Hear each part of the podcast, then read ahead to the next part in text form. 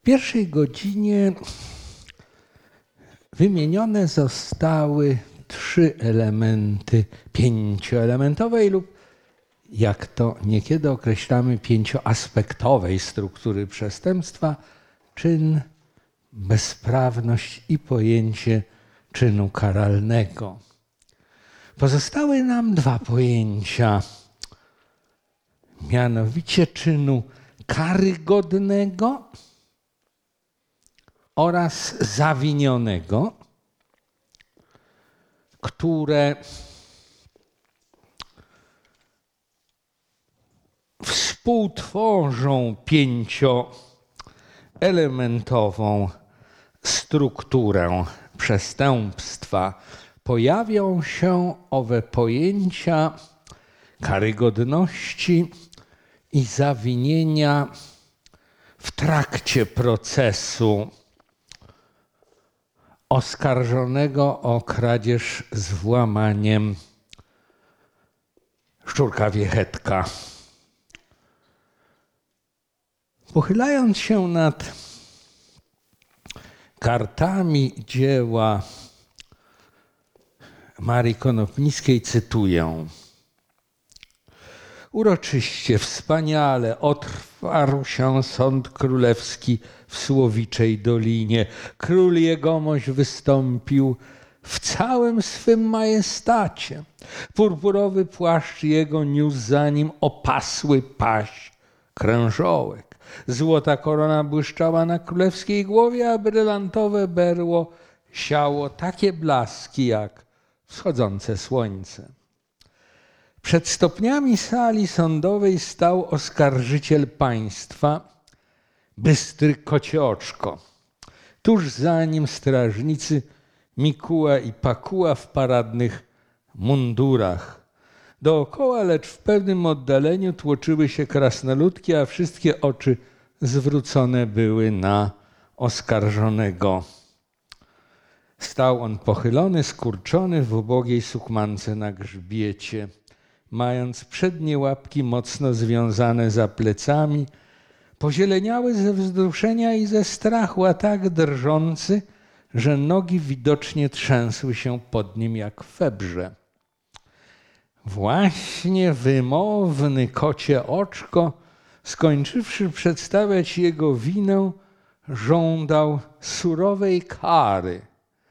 Już to co najmniej powieszenia na najwyższej gałęzi dębu oraz zwrotu strat i kosztów procesu.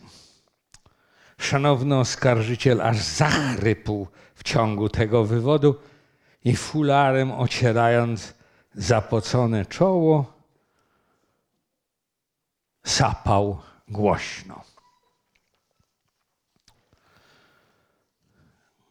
Komentarz do tego fragmentu. Prokurator Kocie Oczko posłużył się jako podstawą dla żądania kary śmierci wyobrażeniem o prewencji generalnej kary polegającej na odstraszaniu potencjalnych sprawców przestępstw od wejścia na drogę przestępczą. Owo odstraszanie według teorii prewencji generalnej ma realizować się poprzez wykonanie kary publiczne, ale także przez surowość owej kary.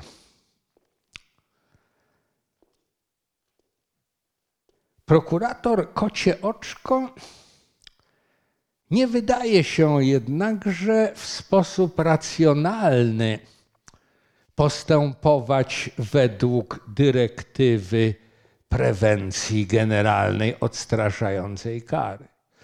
Oto wnosi, by oskarżony Wiechetek został skazany na karę śmierci poprzez powieszenie, uwaga, na najwyższej gałęzi dębu. Kara działa według teorii prewencji generalnej odstraszająco wtedy, gdy sposób jej wykonania dostrzegalny jest przez wszystkich, którzy mają być odstraszeni od popełnienia przestępstwa. Jeżeli szczurek wiechetek ma być powieszony na najwyższej gałęzi dębu, a wiemy, że krasnoludkowie są ze swej istoty niewysocy, jeżeli wiemy, że prewencja generalna odniesiona do tego stanu faktycznego ma polegać na odstraszaniu innych szczurów od kradzieży z włamaniem, a one poruszają się wszak tuż przy ziemi, to wiszący na najwyższej gałęzi dębu szczurek wiechetek nie będzie dostrzeżony ani przez krasnoludków, ani przez krasnoludki, ani przez inne szczurki. Nie zadziała zatem odstraszająco tak wykonana kara śmierci.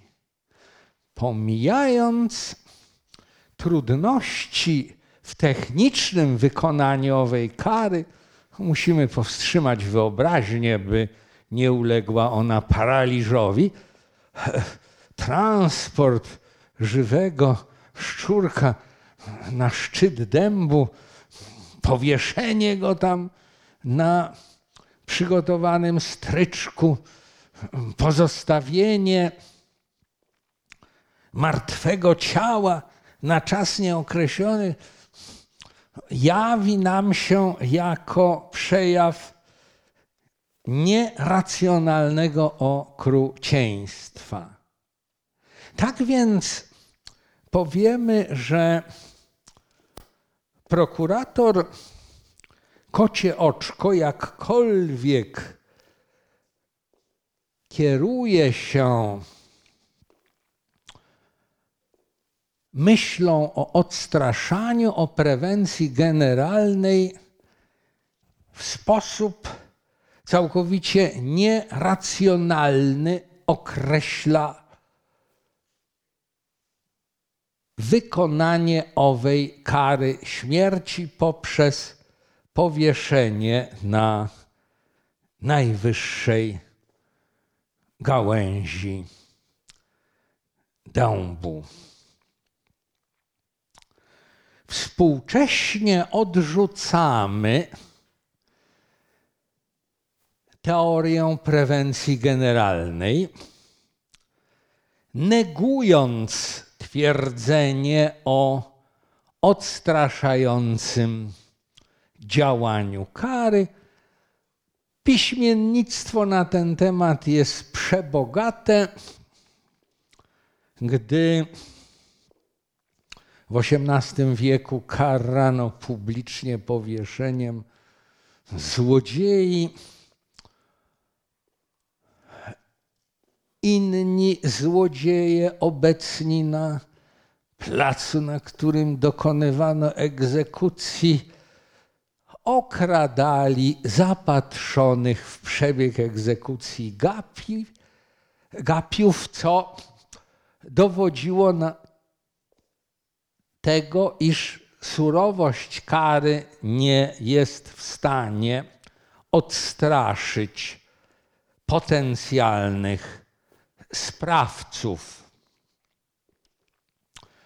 Współcześnie zatem teoria prewencji generalnej rozumiana jako uzasadniająca surowe karanie po to, aby odstraszyć innych sprawców czynu zabronionego, potencjalnych sprawców, nie jest przyjmowana przez żadnych poważnych autorów.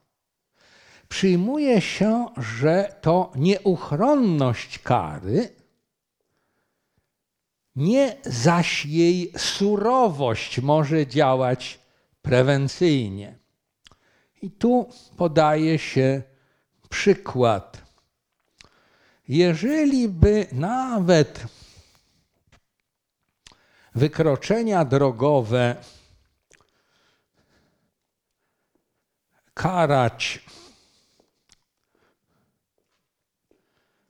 przepadkiem narzędzia popełnienia wykroczenia, to jest przepadkiem pojazdu, którym sprawca poruszając się popełnił wykroczenie drogowe, to owa surowa dolegliwość nie powstrzyma naruszycieli zakazu rozwijania nadmiernej prędkości na terenie zabudowanym. Natomiast uświadomienie im nieuchronności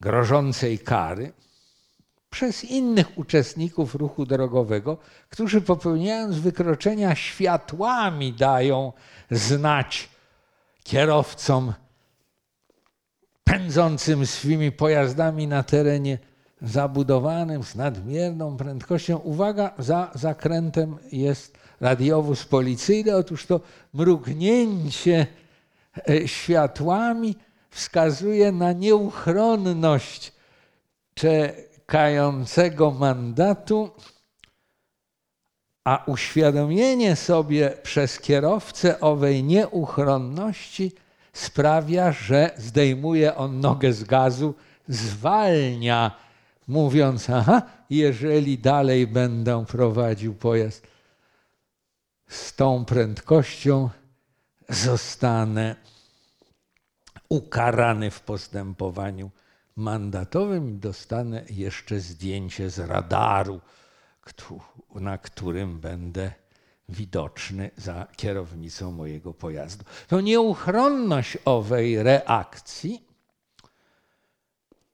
działa powściągająco, nie zaś surowość owej kary, która zazwyczaj,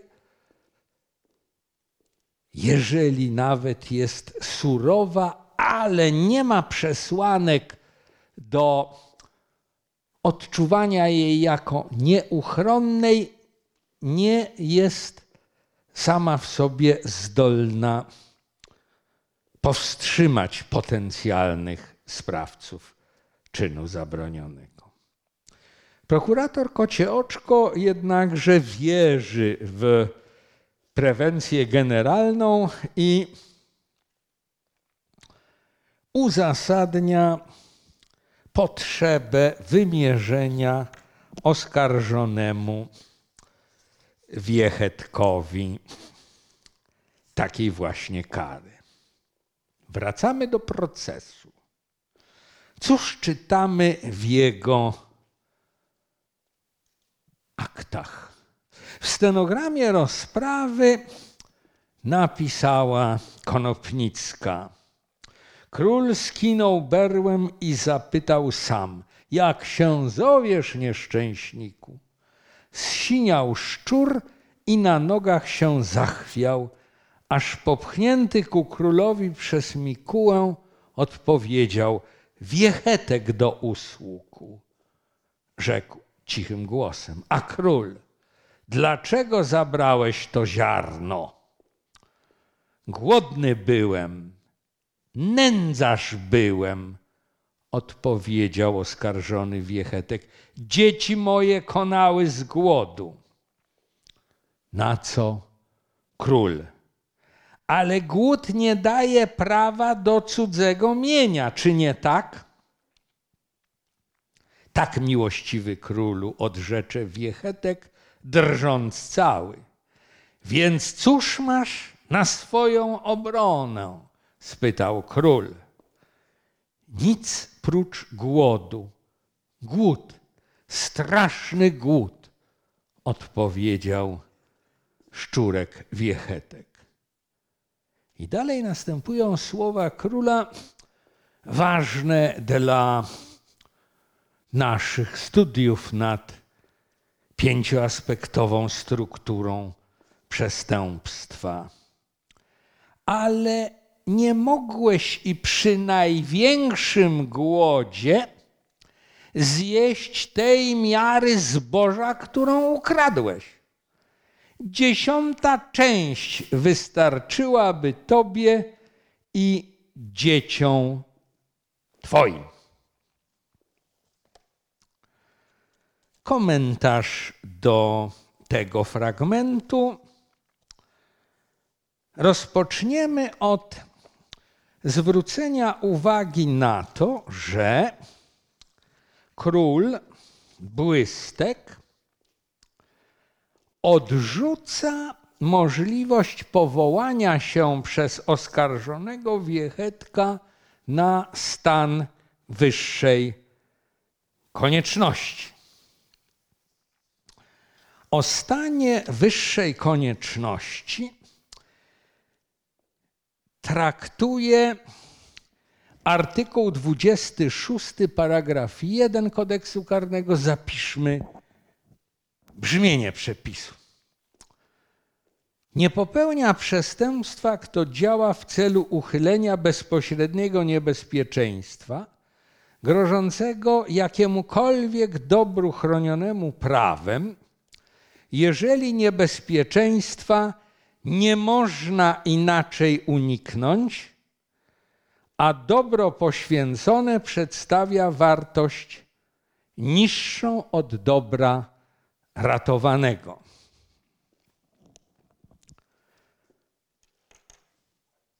Król Błystek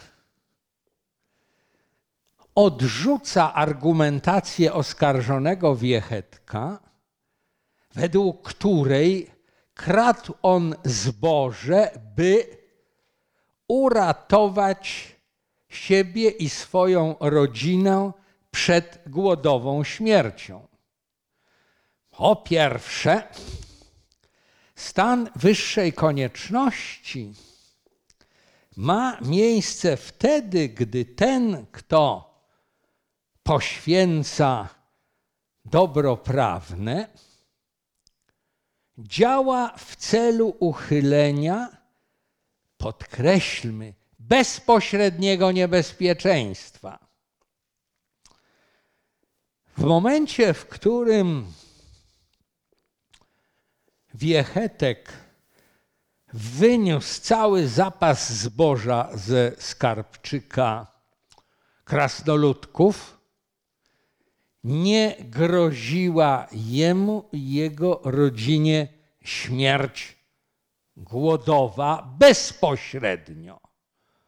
Ukradł niejako wyprzedzając niebezpieczeństwo głodu, który mógł doprowadzić do zejścia śmiertelnego jego samego i członków jego rodziny do stanu wyższej konieczności zatem, jeżeli poświęcamy jakieś dobro kolidujące, odwołujemy się dopiero i tylko wtedy, gdy niebezpieczeństwo dla kolidującego dobra prawnego, które chcemy uratować, jest bezpośrednie. Co to znaczy? Jeżeli widzimy szczurka, to może nie, ale psa albo kota, zamkniętego we wnętrzu samochodu osobowego, stojącego na rozgrzanym parkingu przed centrum handlowym. I zaglądając do wnętrza, widzimy, że nieszczęsne zwierzę, zamknięte przez właściciela pojazdu w jego wnętrzu, kona z upału i pragnienia, to stwierdzimy, że niebezpieczeństwo grożące zwierzęciu, psu, moje koty domowe podpowiadają mi, że jakkolwiek to się rzadziej zdarza, należy jednak budować kazus z kotem we wnętrzu samochodu, a nie z psem. Otóż widząc owego kota konającego we wnętrzu rozgrzanego pojazdu, możemy powołać się na stan wyższej konieczności, bo niebezpieczeństwo dla życia owego nieszczęsnego zwierzęcia jest bezpośrednie. Co możemy zrobić w takiej sytuacji? Poświęcić dobro, to jest rozbić szybę samochodu, albowiem jej wartość jest niższa od dobra ratowanego, jakim jest życie psa, chciałem powiedzieć kota. Otóż dopiero gdy niebezpieczeństwo stanie się bezpośrednie, można wybić szybę w pojeździe i wydobyć z niego konające zwierzę. Nie można natomiast zrobić tego, stając z kijem baseballowym przy wjeździe na parking i wybijając szyby w samochodach, we wnętrzu których zauważymy domowe zwierzę, mówiąc profilaktycznie wybijamy szyby, albowiem nad centrum handlowym wisi wielki napis: Wielka wyprzedaż, jedyna okazja. Wszyscy, którzy tu przyjeżdżają, tracą głowę, zostawiają swoich, czworo, swoich czworonożnych pupili w rozgrzanych pojazdach. My, wyprzedzając dramat owych zwierząt, profilaktycznie wybijamy szybę. A proszę jechać dalej, zwierzę będzie mogło wyjść z samochodu po tym, jak pozbawimy go jednej z szyb. Otóż niebezpieczeństwo w tym wariancie stanu faktycznego nie jest jeszcze bezpośrednie. Nie możemy powołać się na stan wyższej konieczności. Wiechetek zatem wyprzedzał owo niebezpieczeństwo śmierci głodowej, która jawiła mu się w perspektywie, a król błystek mówi: Nie było stanu wyższej konieczności, bo wystarczyła jedna dziesiąta zboża, które ukradł, by zaspokoić głód jego, sprawcy i jego rodziny i uratować przed głodową śmiercią. A zatem król błystek prowadzi rozumowanie, według którego szczurek wiechetek nie działał w okolicznościach wyłączających bezprawność. Stan wyższej konieczności. Jest bowiem okolicznością wyłączającą bezprawność, powtórzmy, pod warunkiem, że niebezpieczeństwo, które uchylamy w ramach stanu wyższej konieczności, jest niebezpieczeństwem bezpośrednim, a takiego bezpośredniego niebezpieczeństwa w opisanym stanie faktycznym w sprawie szczurka wiechetka nie było.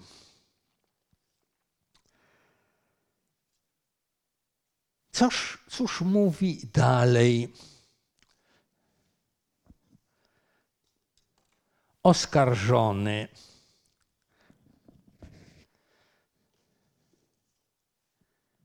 Wiechetek. Cytuję z stenogramu procesu. Zimy się bałem, najmiłościwszy królu, zima strasznie długa, ciężka. Połowa moich dzieci wyginęła tamtej zimy, królu. Ach, jak cierpiały strasznie. Najmłodsze, najmłodsze dziecko moje, królu, umierało w oczach moich z głodu. Sześć dni, sześć nocy patrzyłem na to i żyłem, żyłem i nie mogłem sam za niego skonać. Nie mogłem. Odwrócił król oblicze sędziwe, na którym malowała się litość, a w drużynie krasnoludków słychać było ciche łkanie. To Pietrzyk płakał. Wiechetek mówił dalej.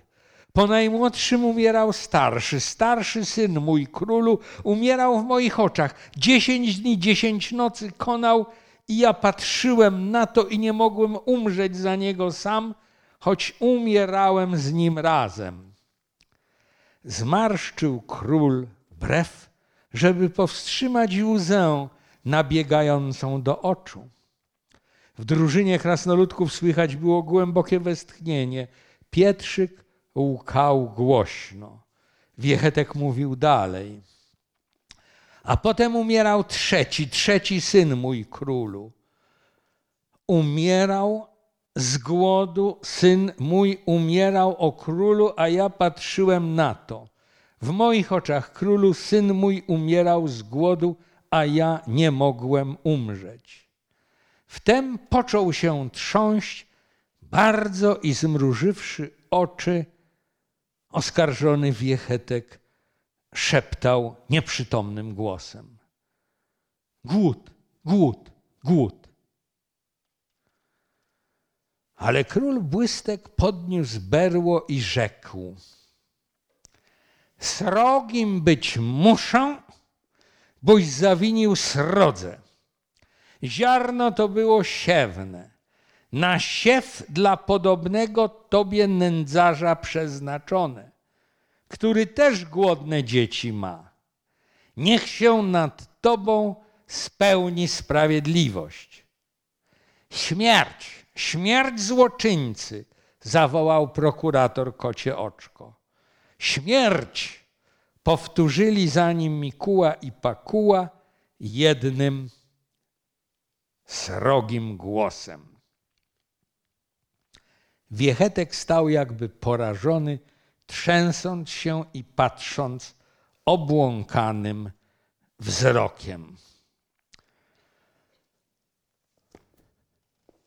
Komentarz do tego fragmentu rozprawy. Król Błystek jako sędzia stwierdził, że zachowanie oskarżonego szczurka wiechetka było czynem bezprawnym, zanegował stan wyższej konieczności, realizowało znamiona kradzieży z włamaniem, było zatem czynem karalnym i uwaga, stwierdził również, że było czynem karygodnym. Cóż znaczy to, że czyn oskarżonego Wiechetka był czynem karygodnym? Był społecznie szkodliwym z tego względu, że oskarżony ukradł ziarno siewne przeznaczone na siew dla rolnika z Kropka, który też miał dzieci, które musiał wyżywić i był nędzarzem podobnym do szczurka wiechetka, jak mówi król. Jeżeli tak, to król Błystek odrzucił możliwość zastosowania paragrafu drugiego artykułu pierwszego kodeksu karnego ze słowami, cytuję, nie stanowi przestępstwa czyn zabroniony, którego społeczna szkodliwość jest znikoma. Król Błystek dochodzi do wniosku, że społeczna szkodliwość czynu oskarżonego Wiechetka była większa niż znikoma. Ukradł bowiem ziarno siewne i to w dziesięciokrotnie większej ilości, aniżeli było niezbędne dla przeżycia całej szczurzej rodziny oskarżonego Wiechetka. Mamy zatem spełnione cztery elementy struktury przestępstwa. Czyn bezprawny, karalny, wypełniający znamiona kradzieży z włamaniem i karygodny, bo społecznie szkodliwy.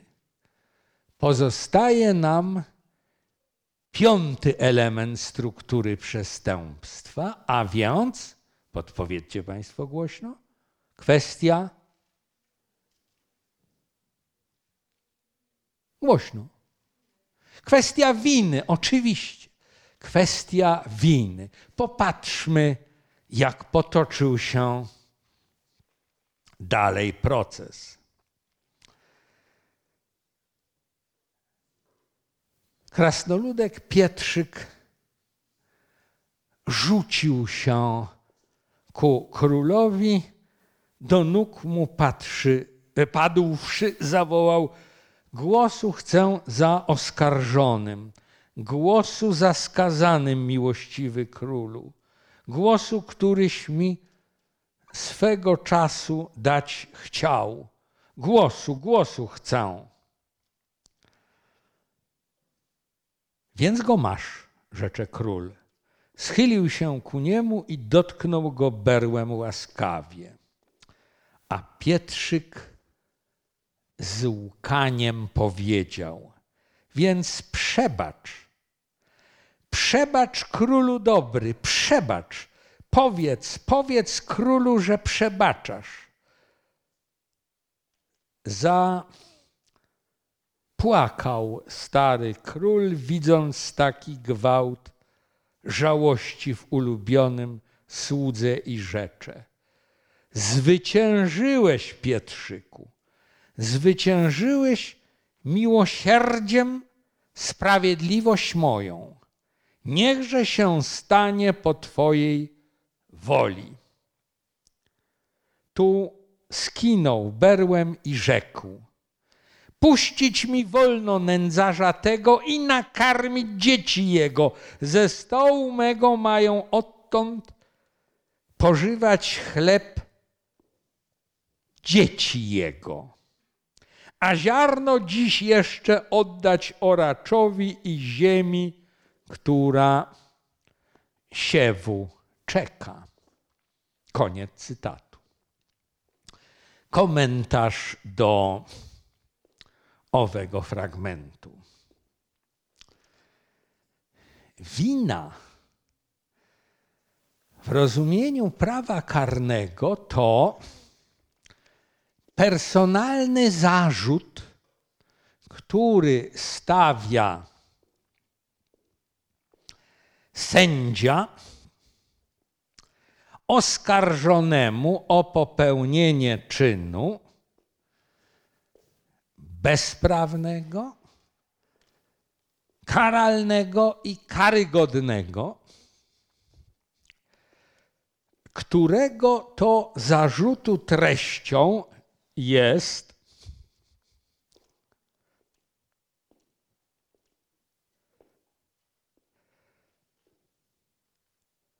twierdzenie sędziowskie, według którego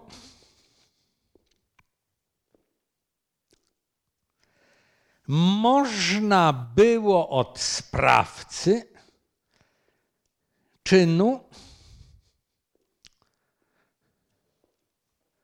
oczekiwać i żądać dochowania wierności prawu.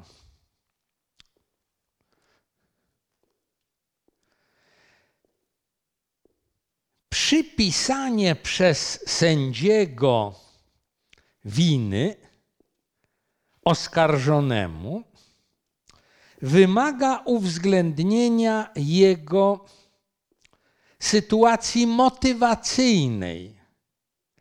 Wina to zarzut personalny, odnoszący się do konkretnego sprawcy oskarżonego o popełnienie czynu bezprawnego, karalnego i karygodnego. Wina zatem to sędziowskie stwierdzenie, że sprawca konkretny, uwzględniając sytuację motywacyjną, w której się znalazł,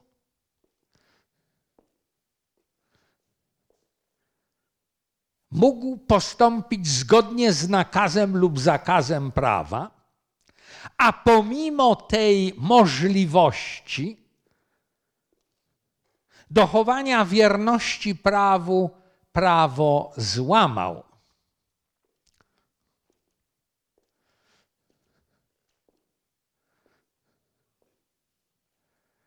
Król Błystek, zainspirowany prośbą o przebaczenie, którą wniósł przed jego oblicze krasnoludek Pietrzyk, rozumował, jak możemy to zrekonstruować w następujący sposób. Oskarżony Wiechetek nie działał w stanie wyższej konieczności. Ukradł więcej niż było to konieczne dla przetrwania zimy. Nie groziła mu bezpośrednio śmierć głodowa, ale działał pod wpływem szczególnej motywacji, zdeterminowanej przez jego przeżycia z poprzedniej zimy, gdy widział śmierć kolejnych swoich szczurzych dzieci, gdy na jego oczach umierało z głodu jego szczurze potomstwo. Tak, to owa wyobraźnia, co stać się może tej zimy, sprawiła, że od szczurka wiechetka w jego szczególnej sytuacji motywacyjnej nie można było wymagać dochowania wierności prawu. Nie można było wymagać, by nie ukradł zboża na zapas. Król Błystek odwołał się zatem do artykułu pierwszego, paragraf 3 kodeksu karnego. Zapiszmy przepis. Nie popełnia przestępstwa sprawca czynu zabronionego, jeżeli nie można mu przypisać winy w czasie czynu. Co to znaczy przypisać winy? Właśnie stwierdzić, że oskarżony mógł postąpić zgodnie z prawem, uwzględniając jego uczucia, uwzględniając wszystkie okoliczności jego zachowania. I mimo takiej możliwości prawo złamał. Na tym polega przypisanie winy. Uwaga. To weźmy w ramkę. Używamy czasami określenia wina umyślna i wina nieumyślna. Współcześnie odeszliśmy od owych pojęć w tym sensie, że umyślność działania sprawcy to jest zamiar bezpośredni lub ewentualny popełnienia czynu zabronionego, a także nieumyślność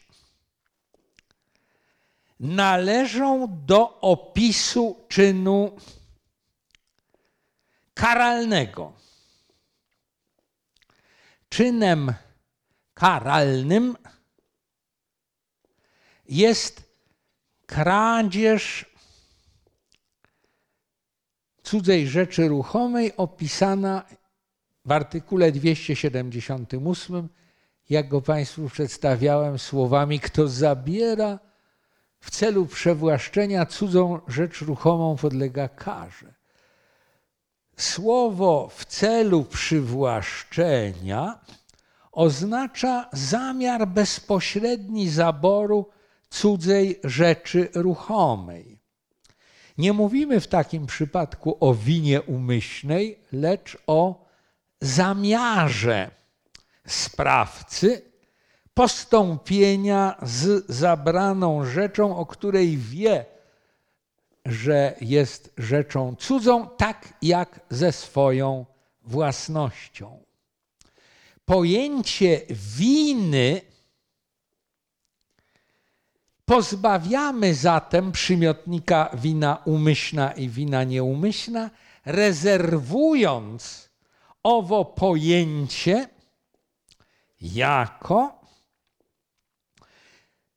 pozwalające nam określić piąty element struktury przestępstwa. Wina to nie umyślność czy nieumyślność, lecz powtórzmy, personalny zarzut, który stawia sprawcy czynu bezprawnego, karalnego i karygodnego sędzia, stwierdzając, że ten mógł, uwzględniając wszystkie okoliczności, dochować wierności prawu. A mimo to prawo złamał. Jaka to okoliczność zdecydowała, że król Błystek uniewinnił oskarżonego szczurka Wiechetka? Paraliżująca wyobraźnię oskarżonego Wiechetka pamięć o tragedii, jakiej jaka rozegrała się na jego oczach poprzedniej zimy. A zatem wyobrażenie głodu i śmierci głodowej najbliższych sprawiło, iż król uznał od oskarżonego szczurka wiechetka nie można było wymagać dochowania wierności prawu, nie można było mu przypisać winy, a paragraf trzeci artykułu pierwszego wyraźnie mówi, iż nie popełnia przestępstwa. Sprawca czynu zabronionego, jeżeli nie można mu przypisać winy w czasie czynu. Panie i panowie, prawo karne jest piękne. Jakie to jeszcze uczucie może sprawiać, że nie przypiszemy sprawcy winy, pomimo że ustalimy w procesie, iż działał umyślnie. Gwoli skrócenia wywodu, poszukując ilustracji stanowiącej odpowiedź na tak sformułowane pytanie, przywołam kazus polskiej aktorki umińskiej, która na początku XX wieku w Paryżu, chcąc skrócić cierpienia kochanego przez siebie człowieka, spełniła jego żądanie i dała strzał, poinstruowana, jak posłużyć się jego bronią palną, strzał śmiertelny skracający nieludzkie cierpienia jej przyjaciela związane z postępującą nieuleczalną chorobą. Działała, jak stwierdził francuski sąd przysięgłych, umyślnie z zamiarem bezpośrednim. Wiedziała, że to, co czyni, pociągając za spust pistoletu, będąc pouczoną, jak się bronią palną posłużyć, jest zabijaniem człowieka. To najcięższa zbrodnia w polskim kodeksie karnym opisana w artykule 148 paragraf 1 słowami kto zabija człowieka podlega karze mimo zamiaru bezpośredniego wiedziała, że zabija i chciała zabić, francuski sąd przysięgłych nie przypisał jej winy, stwierdzając, że działając pod wpływem miłości do człowieka, którego żądanie śmierci spełniła, znalazła się w szczególnej sytuacji motywacyjnej, w której to sytuacji motywacyjnej nie można było od niej wymagać, by dochowała wierności prawu, to jest nie zabiła. Mamy zatem dwa uczucia, które wykluczają możliwość w pewnych szczególnych sytuacjach przypisania winy oskarżonemu mimo umyślnego działania, mimo umyślnego naruszenia dobra chronionego prawem. W przypadku szczurka wiechetka wyobrażenie o śmierci głodowej jego rodziny, której chciał zapobiec.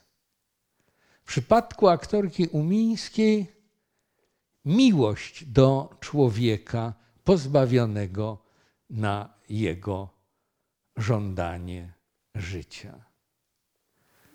Prawo karne zatem to nie jest pozbawiona uczuć droga wymierzania kar, lecz jest to sfera myślenia o sprawiedliwości, w której jest miejsce na uniewinniające pojmowanie ludzkich uczuć, strachu przed głodową śmiercią ale i uczucia miłości.